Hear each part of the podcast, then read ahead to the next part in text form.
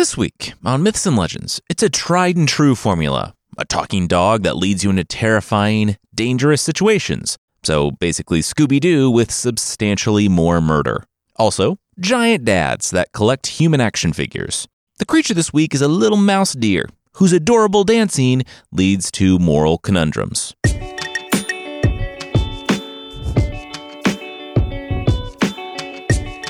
This is Myths and Legends, episode 357 Dog Days. This is a podcast where we tell stories from mythology and folklore. Some are incredibly popular stories you might think you know, but with surprising origins. Others are tales that might be new to you, but are definitely worth a listen. We're back in Icelandic folklore by way of 19th century English writer Lenora Lang, who apparently did all the work translating and writing what would come to be known as Andrew Lang's, her husband's, fairy books, what he's best known for today. As for this story, the history is cloudy. There are absolutely saga elements to it, and the character does take a trip to Jotunheim. But this definitely tends more toward folk or fairy tale, not being tied to history like a legend or religion like a myth. We'll jump in with Prince Ring, who has just gone hunting in an actual dark forest.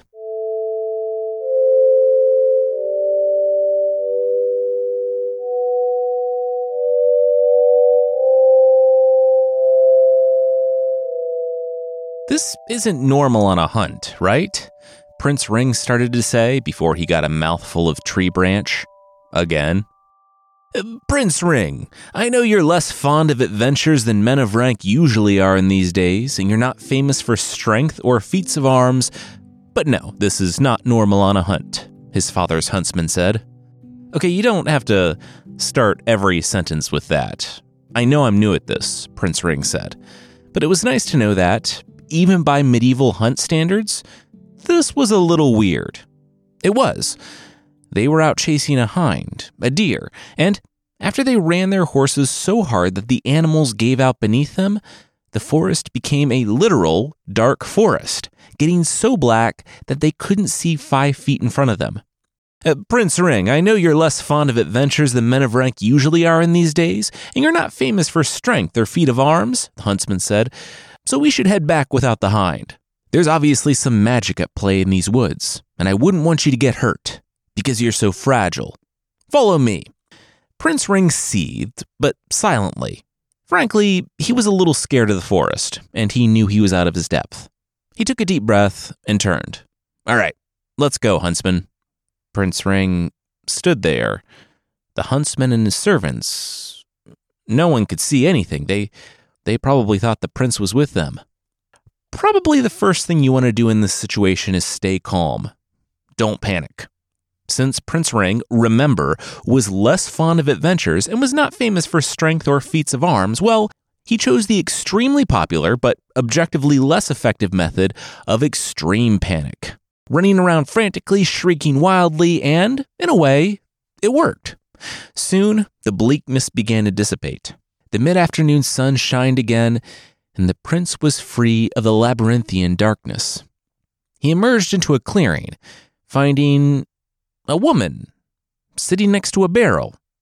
His hand went to his sword, but the woman held up her palms. She was a huntress, and, from the look of Prince Ring, he had just come out of it too. that forest was messed up, right? Prince Ring relaxed. Yeah. What was that? It was on the nose, is what it was. Like, really? She shook her head. She didn't know what the point of that was, but she figured this barrel had something to do with it. She waved the prince over. A barrel? Look, nothing here really makes sense, but look inside. The woman pointed inside the barrel to a a ring. The only thing resting on the bottom of the rough wood in the center of the barrel was a single ring. That's a nice ring. The prince stepped back. She had been trying to get it for almost an hour, but without any luck. With a smile, the prince's hands found the metallic edge of the barrel's lid, and he gave it a shove. It didn't move. It was stuck to the ground. His boot gave it a sharp kick, but the only result was a shockwave that resounded up to his hips. What in the world? Yeah, I already tried to tip it, the woman said. It's not that deep, the prince said. Laughing, the woman said, Sure, it seemed that way, didn't it? He reached for the bottom of the barrel, and, when he should have hit it, it was still an inch or two out of reach. He stretched the last few inches, and it was still an inch or two away. He got out of the barrel, felt the edges, sturdy. Okay. He threw his torso over the edge, hinging on his pelvis, and he strained for the ring, but still it was out of reach. Then he felt it. Not the ring, but hands gripping his ankles. He tried to kick, but it was too late. The woman outside flung his legs into the air and he tipped into the barrel. He fell into darkness. Eventually, he did hit the bottom, his face scraping on the splinters of the wood and the ring bruising his forehead. He struggled to his feet and looked up, toward the circle of light that seemed like it was 30, 40 meters above him. I am sorry about this. I wouldn't wish this fate on anyone, but you simply cannot live, the woman said, before the circle of light disappeared to the sounds of hammering.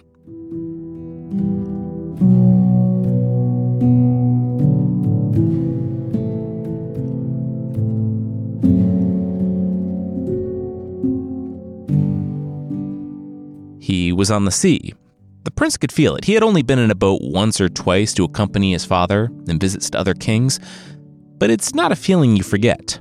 His room tossed and tumbled at first before bobbing gave way to the ceaseless sweep of the water. At an hour, he began to worry.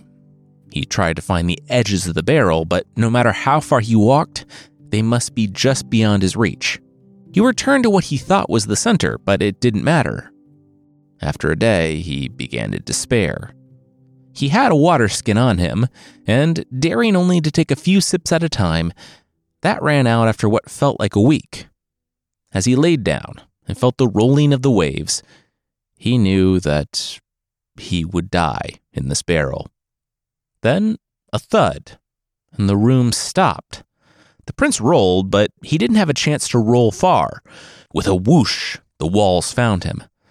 The barrel became well, normal barrel sized, and the prince felt like it was going to crush him. He kicked out against the bottom, and with a few sharp blows, the wood splintered. A few more, and water flooded in. Oh!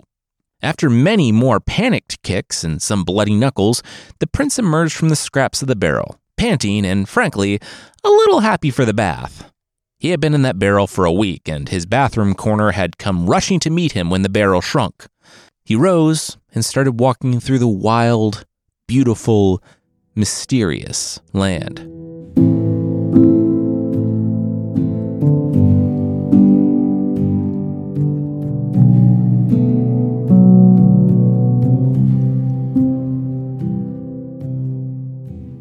A giant was coming Prince Ring wasn't in Midgard anymore. Do you fight or run? Do you try to flap out your cloak and scare it into thinking you were bigger than you were? No, that was bears. Play dead. That's it. As Ring ragdolled to the ground, he realized that that was also bears. Still, nothing he could do about it now.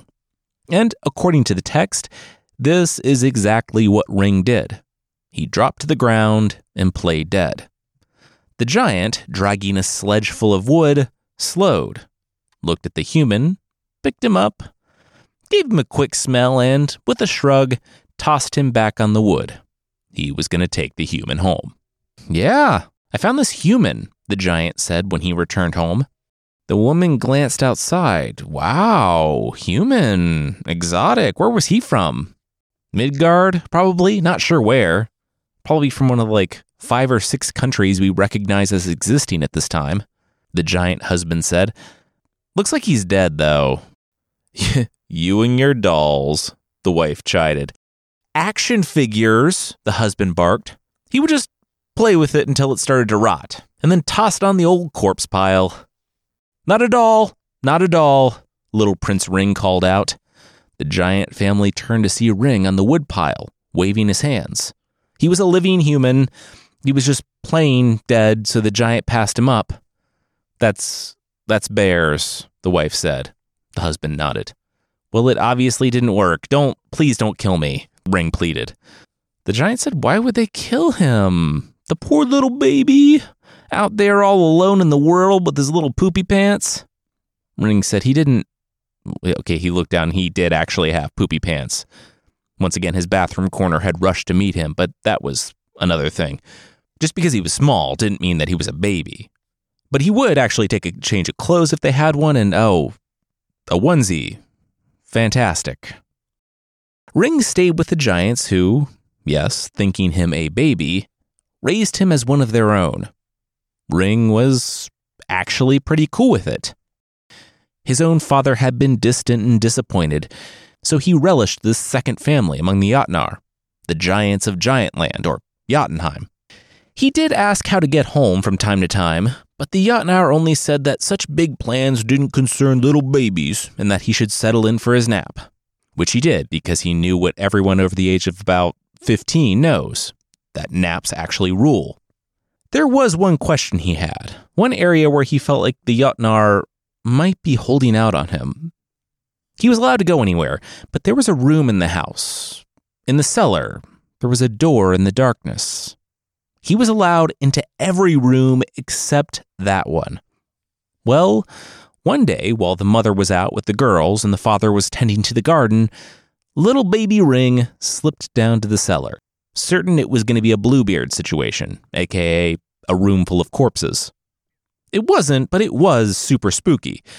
Maybe because he was pretending to be a baby, probably because it was actually legitimately scary, but after he struggled to open the door on not one but two separate occasions, he immediately shut it again when a big dark shape moved in the room. Maybe wanting to be brave, maybe extremely bored, Prince Ring willed himself to stand in the presence of the creature, and a big black dog emerged from the darkness. It was like Irish wolfhound big. And Prince Ring held out a hand for it to smell. Choose me, the dog said. The Prince Ring staggered back. Wait, he can talk? Yes, what was the point of that question when you just heard me talk? Also, more importantly, choose me, the dog said. Okay, but how can you talk? Is that something dogs do in Jotunheim? The dog said that the prince was hung up on the wrong part of this. He needed to choose the dog. Did he understand? Prince Ring said, Yeah, but great. Bye bye. Oh, pop quiz. Who do you choose? The dog asked, as he pushed Ring out of the room with his muzzle. Me. No, you, Ring said. The dog said, uh, Okay, B. plus. Ring still didn't know what that meant, but apparently it did not matter. Ring almost forgot about it, too. As the months passed and his giant family helped him to speed run through the infant, toddler, and childhood years, eventually, his dad said that he was just about finished chiseling his stone boat, which was actually a thing that would, in fact, float. The dad gestured out on the ocean. The time had come for their little baby to go live among his own people, but he didn't want Ring to leave empty handed. He could ask for one thing of his giant parents make one choice of a thing to choose from their house. Choose wisely. Ring, remembering there was a choice he was supposed to choose. His eyes widened. Ah, he chose the dog. Mm, the whatever was behind the door in the cellar, the one he was not allowed to go in. The dad furrowed his brow. Ring wanted the corpses? The giant mother whispered in his ear. Oh, that's right, they cleaned those up. The dog. Oh, that. Mm, That'll cause problems, but an oath is an oath, and he would make good on the promise to his tiny son. When the giant emerged from the cellar with the dog on the leash, he shook his head. That room was not usable anymore. No one told him dogs needed to go outside to go to the bathroom. I told you that, the dog said, constantly. I, I thought you were just trying to escape, the giant said, handing the leash to Ring. Of course, I was trying to escape, but I still had to go outside. The giant led Ring and the dog to the stone boat that he had showed Ring earlier, and after the giant and the dog boarded, Ring followed, surprised that it didn't sink, well, like a stone. The giant rode in silence, And while Ring wasn't exactly sure when they passed through the separation between the worlds, he knew that he was back in Midgard, our world, by the look of the forest and the sun. The giant told him that, as their son, he would have claim to their island in Jotunheim soon. Ring said he didn't know how to get there. Besides, it was their island. Jotnar live a long time, right? The giant held up two fingers and made a sad smile.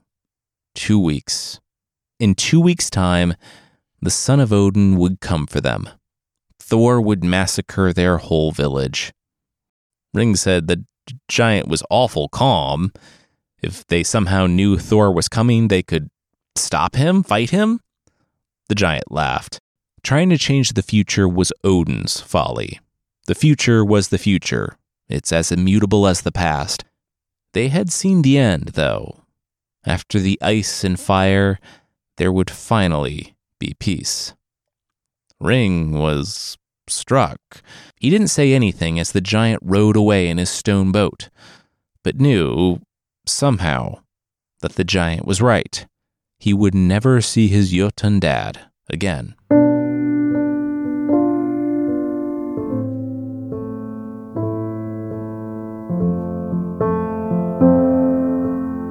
We'll see where the dog leads Ring, but that will but that will be right after this.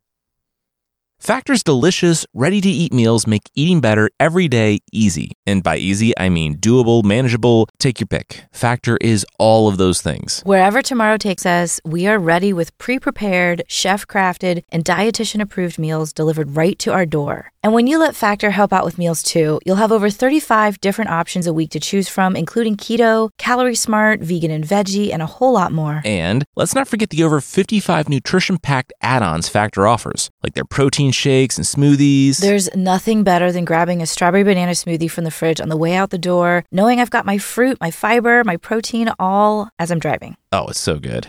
Factor gives us no prep and no mess meals that are 100% ready to heat and eat with the variety we like and the flavors we crave. It's less expensive than takeout as well, and unlike takeout, every Factor meal is dietitian approved. From breakfast to quick lunches to dinner on busy nights, even snacks in between, Factor has us covered. It is totally worth it to try, and you can. Head to factormeals.com slash legends50 and use code legends50 to get 50% off. That's code legends50 at factormeals.com slash legends50 to get 50% off. This show is sponsored by BetterHelp. We mentioned a few weeks ago that when we think of relationships, ours comes to mind. There's also relationships we have, though, with family at large. I'm a son, a father, a brother, a cousin. Sometimes these relationships need a little work to make them stronger or healthy. Therapy can be a place to work through the challenges we face, and we all face them from time to time in our connections. Whether it's extended family or friends or coworkers, we will be the first to tell you that therapy works. You're talking with someone who wants to help you grow and is equipped with tools they can teach you how to use. like how to sort out what you're really feeling, how to speak the truth with kindness, how to break cycles if that's necessary. It can take time. And it takes effort. But that's why you do therapy with a licensed therapist. And if you're thinking, okay, maybe I'll give it a go, give BetterHelp a try. It's all online, so there's no commute, no waiting room. It's just your moment in your schedule. Step one is filling out a brief questionnaire online to get matched with a licensed therapist. And from there, you can switch therapists anytime at no additional charge. Become your own soulmate, whether you're looking for one or not. Visit betterhelp.com slash myths today to get 10% off your first month. That's betterhelp, H-E-L-P dot com slash myths.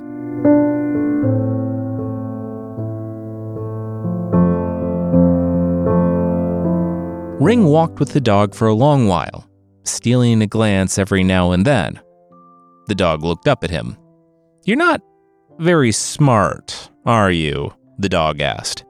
Ring said first, mean. Second, why would the dog say that? Well, Ring obviously was not very curious. He hadn't even asked the dog's name. I'll have you know that I'm very curious. I'm just afraid of you, Ring said. Wasn't this every kid's dream? A talking dog? The dog didn't understand. Yeah, we want our childhood pet dogs to talk, dogs we know and trust. You're like some hairy man I met in my friend's basement who coerced me into bringing him on a road trip. I don't even know you. His dog bobbed his head. Oh, fair enough. Eventually, groaning, Ring asked, uh, Okay, what was the dog's name?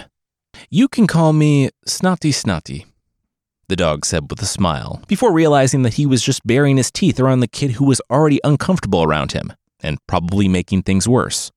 It was nearly nightfall when the dog gestured forward with his muzzle. Also, as far as I can tell, Snati seems to be a popular dog name in Iceland. My guess is that it's something similar to Rover or Spot, and, and thanks to everyone on Mastodon for helping me out with the pronunciation. I hope I got it correct. Anyway, they were approaching a wooden stake fence. They had nearly made it to the longhouse of a local king.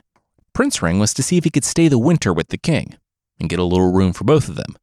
Snati couldn't sleep in the main room with the others. It was an easy ask. Ring was a prince and the king was smart, knowing that it was better to have allies for nothing than to make enemies needlessly. He didn't know just how much he would get along with the young man.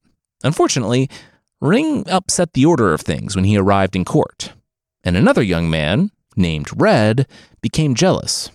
I mean, kind of rightfully so. Ring was the new favorite of the king when he had done absolutely nothing to earn it, other than to be a good friend and generous with his time and encouragement. I mean, who does this guy think he is? Well, Red had a plan for dealing with Ring, and his little dog, too. It involved chopping wood. And not even murdery chopping either, just chopping chopping. I don't know why I'm getting progressively angrier as I say that, because it was a competition to see who could chop the most wood in a day. The king, who was happy for the wood, said, Sure, why not? It was weird when Ring asked for two axes, but the king was happy to grant them, and Red didn't see how it was a problem, not hearing the dog whisper for Ring to get them. He might not have needed the extra axe, though, because in the end, his pile was over twice as large as Red's, with, yes, Snati having helped him chop wood. Ox, o- wait, oxen? Ring asked. The king wanted him to kill and flay two oxen in one day, bringing back the hide and horns by nightfall. The king said it was Red's idea. He said that since it was winter, they couldn't really send people out to fight, and killing an ox was pretty close to killing a Viking big and muscly, hairy in weird places, horned helmets. Vikings did not wear horned helmets. Snati blurted out loud before his dog eyes widened. The king looked at Ring. Uh, what? Ring said Vikings didn't wear horned helmets? He looked at Snati, who nodded. It was an historical misconception? Oh, okay, well, it was Red's words, so I'll pass along your correction, the king said. But Ring said, yeah, killing an ox was not a big deal at all. He would do it tomorrow. It maybe was a big deal. By the amount of mustache twirling and hand rubbing Red was doing, coupled with all the people asking Ring if they could have his stuff, when he met his violent, inevitable end the following day. Well, he should have guessed that something was up and that this was a trap.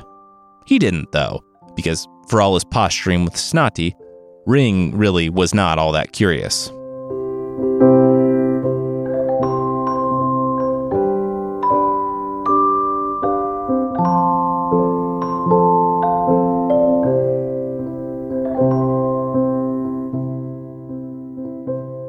Okay, so those guys were kind of tough. They were straight up bulls, Ring said, limping back to the longhouse that night. The king clapped, and Red couldn't believe what he was seeing. Those oxen were like something out of the labors of Hercules, but there were two of them. Yeah, my dog told me to go with the smaller one, and he would take the bigger one. Ring paused, is what he would say if his dog could talk, which he couldn't. The king said, well, unless he got distracted before the end of the sentence, he saw no reason why Ring shouldn't be a noble in his kingdom and wait. Why did Red look so sad? The king said to Red, who was really playing it up to try to get the king's attention. Red said that, oh, it was nothing. The king should just keep enjoying himself and not remember the gold cloak, the golden chessboard, and the golden chess piece that he lost last year. Well, now I'm thinking about it, the king cried. Oh man, he loved that chessboard. Red gasped. He had an idea that just came to him at this time and definitely wasn't a contingency plan he had in place. This kid, this ring, He could, seemingly, do anything. If the king sent Ring in search of these things, maybe he could find them. The king said, Well, uh, I, Christmas was coming up, and he would really like to get those back. He looked to Ring. Okay, here's the deal. If Ring was able to bring back the piece, the board, and the cloak by Christmas, then he could marry the princess. Rounds like a right wheel. I, Prince Ring, agree. Scooby Dooby Doo. Uh, why did you do that in a Scooby Doo voice? The king looked at Ring. Ring said that he was just wacky and zany like that. He glared at Snati and said that he just wished he realized he was going to do that sooner so he could have been ready. The dog shrugged. But yes, uh, Ring said that he accepted.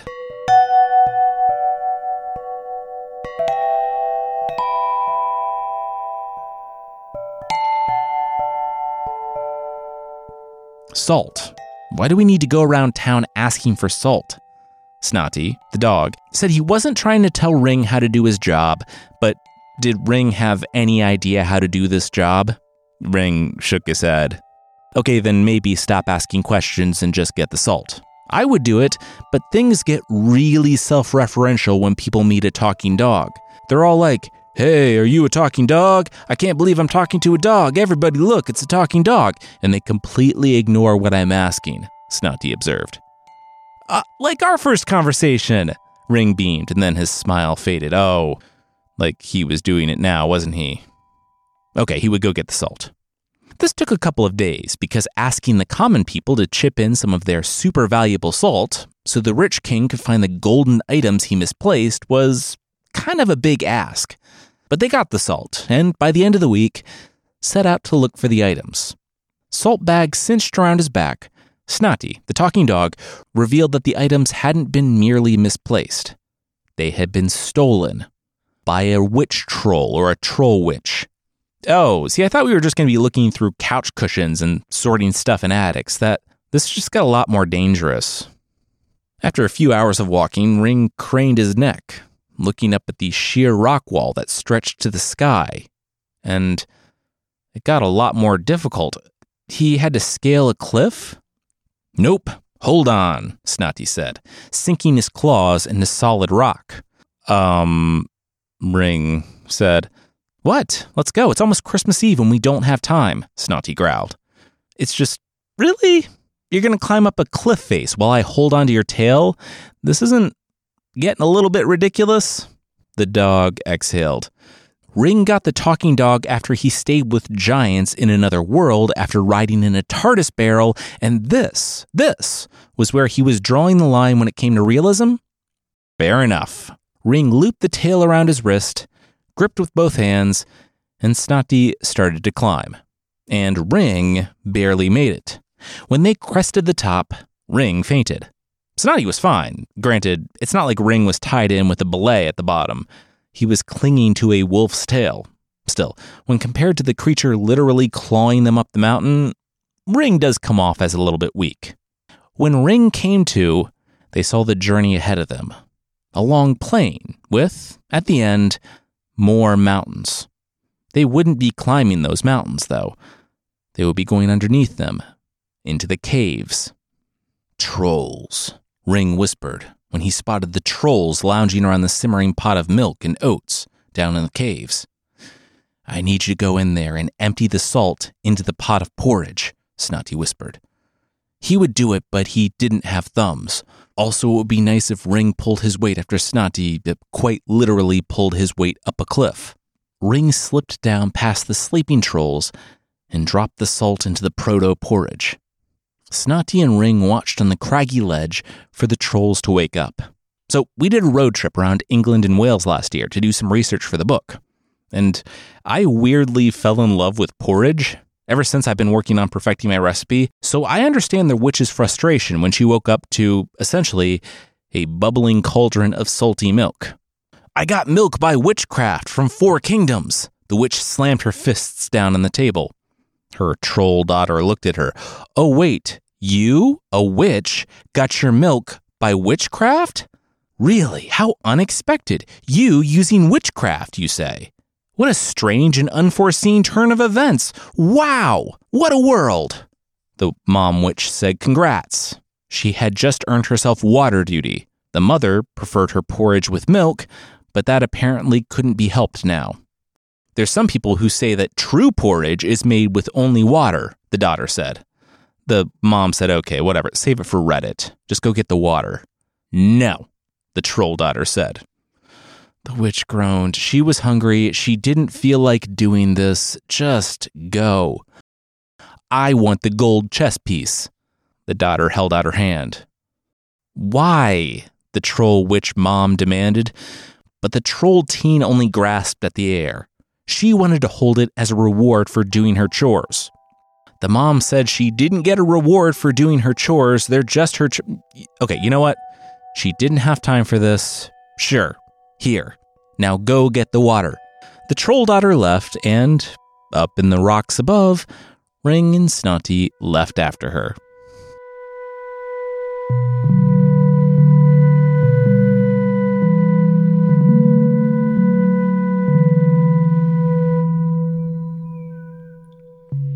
We'll see how hard it is to kill a troll teen.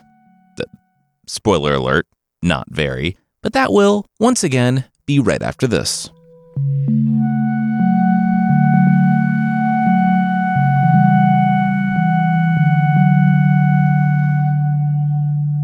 I feel like this is wrong, Ring said, his hand gripping the back of the teen troll girl's neck as they held her underwater. I know what you mean, really, I do. But this saves us so much of a headache. Like maybe actual concussions, Snati said, as he weighed down the girl's back. But you said she was going to be all right, Ring asked.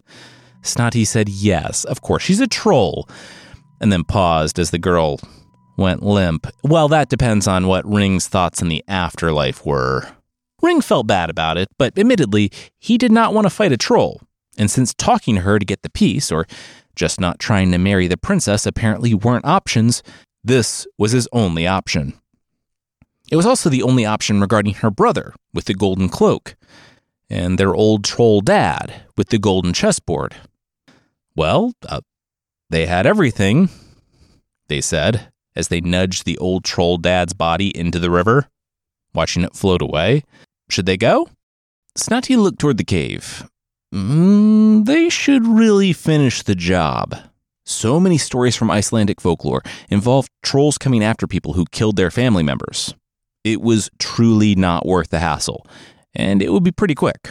No iron could cut the mob, so they would just have to pour boiling porridge on her and then stab her with a red hot iron. Ring groaned, Yeah, okay, he. But then, right in front of them, a shimmering specter began to take form. It was the ghost of the old troll. He pointed at Ring and Snati. They killed him. He would have his vengeance from beyond the grave. He reached out and Snati bit his arm. Ring leapt up, looping his arm around the ghost's neck and getting him in a chokehold.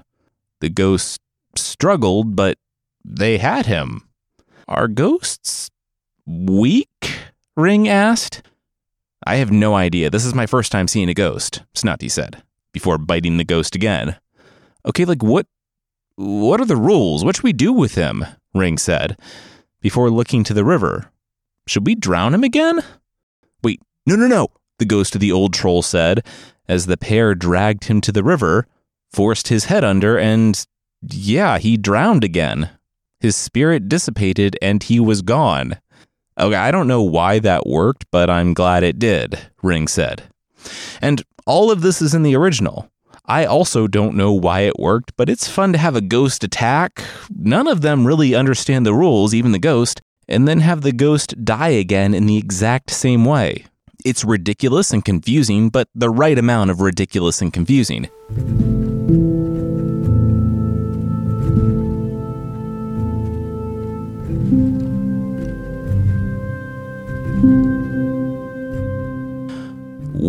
I don't feel good about that, Ring said, looking at the body of the troll witch, which was little more than ash and porridge and porridge ash.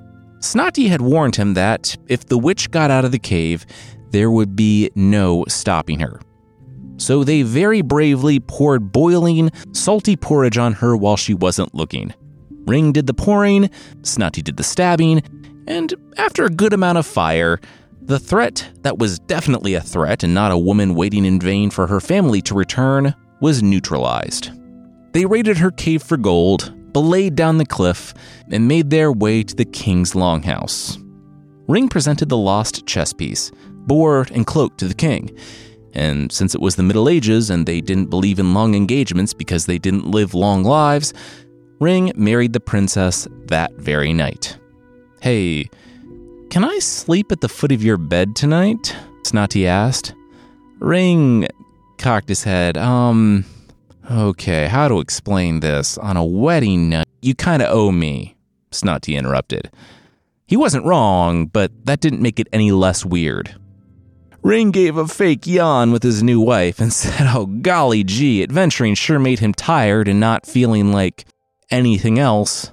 Definitely because there wasn't someone else in the room that would be watching them. The wife said it. If he wasn't feeling like it, it was fine, but there was someone else in the room. She needed to. Great night, dear, Ring cried, blew out the lantern, and threw the blanket over his head, leaving just the fire crackling in the corner of the room. It was an eventful night. Ring and the princess awoke to a struggle, and then a howl, and then a man. Hi, Ring, the young man sitting at the foot of their bed said. Both Ring and his wife sat up. Um, hi, where was Snati? Snati is gone. The man gestured to the cut up ball of dog fur on the floor. Ring scrambled to his sword, and then the man laughed. Oh, no, no, no, sorry. That was a bad way to phrase that. I was Snati. Ring, it's me. Also, Ring. It was a long story. He, too, was a prince, but as happens, his newly widowed dad married a witch. She cursed Ring, Dog Ring, or Snati, to be a dog, unless he was able to sleep at the foot of the bed of a prince with the same name of him on said prince's wedding night. It was a complicated set of conditions. And there was only one unmarried prince named Ring in the world, and she, the witch, took steps to ensure that he was lost at sea. She did not anticipate him bumping up on the edges of Jotunheim, though, with the family fated to be destroyed by Thor. Snati had guided him to the present kingdom and the princess, even destroying his stepmother a few nights ago in the cave. Ring, the protagonist Ring, laughed. Well, now he felt less bad about sneaking up on her in a cave and killing her with boiling porridge. His wife glanced at him with confusion. Um, he meant courageously slaying her with bravery. Ring Snati stoked the fire and tossed the dog skin in. And as the flames flared, Ring, the protagonist Ring, saw the b- severed hand on his bed. Ah, uh, you're welcome, Ring Snati said. The next day, Red, remember the, the, you know, annoying bad guy in the court, tried to bring a case against Ring for attacking him and cutting off his hand. His accusation quickly fell apart when he admitted that Ring, or someone in Ring's room, had attacked him while he was trying to murder Ring in his sleep. The king hanged Red, ostensibly for the assassination attempt, but also because Red was a lot. Ring embraced his best friend, and Snati said he would go. He wanted there was a wide world to see, and he was a person again. Ring asked him to stop by Ring's father's kingdom and tell him what happened to his son, who disappeared in the dark forest, and Ring Snati agreed. He did not make it past Ring's kingdom. He and protagonist Ring's sister, Ingiborg, fell in love, and he stayed, eventually ruling the kingdom by her side. The friends became family.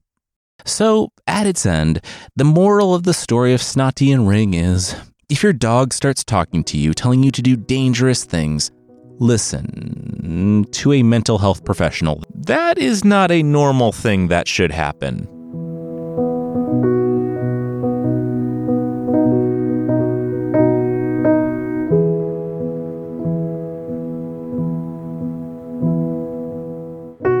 Next week, it's the Monkey King, and things heat up for our crew because someone caught a mountain on fire, and it will liquefy Xuanzang, the monk, if he tries to keep going west. If you'd like to support the show, There's still a membership on the site and on Apple Podcasts. For less than the price of drinkable glitter, glitter that's apparently non toxic, you can get extra episodes and ad free versions of the show that won't glitter bomb your large intestine. Check out mythpodcast.com slash membership for more info or find our show on Apple Podcasts.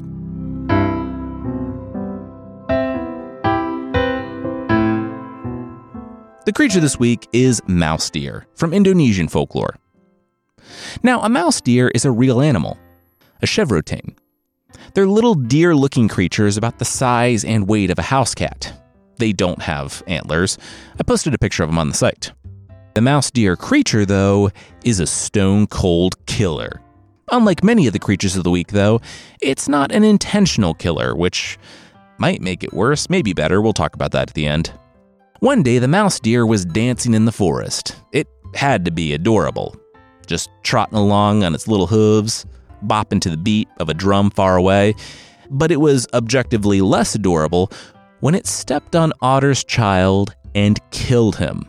The otter burst into the clearing and demanded to know what happened. And Mouse Deer said it heard war drums, that's why it was dancing. The woodpecker pecked the war drum because he saw Gecko with a sword. Gecko had his sword because Turtle was in a shell. Turtle was like that because Crab had his trident, which crabs have, I guess. And Crab was armed because River Shrimp was carrying a spear. Why? Well, because Otter was about to eat his children. Naturally, all the animals went to King Solomon, who I guess was on vacation in Indonesia, who declared the mouse deer blameless. The real blame was on Otter, who started everything. Now, there's an interesting ethical question here about who's responsible in this situation the person who accidentally injured someone, or the one who, committing an actual thwarted crime, set off a Rube Goldberg esque series of events that led to an actual injury. We're not going to talk about that, though, with the real lesson being just clear out all the otter children from the dance floor, and then just go nuts.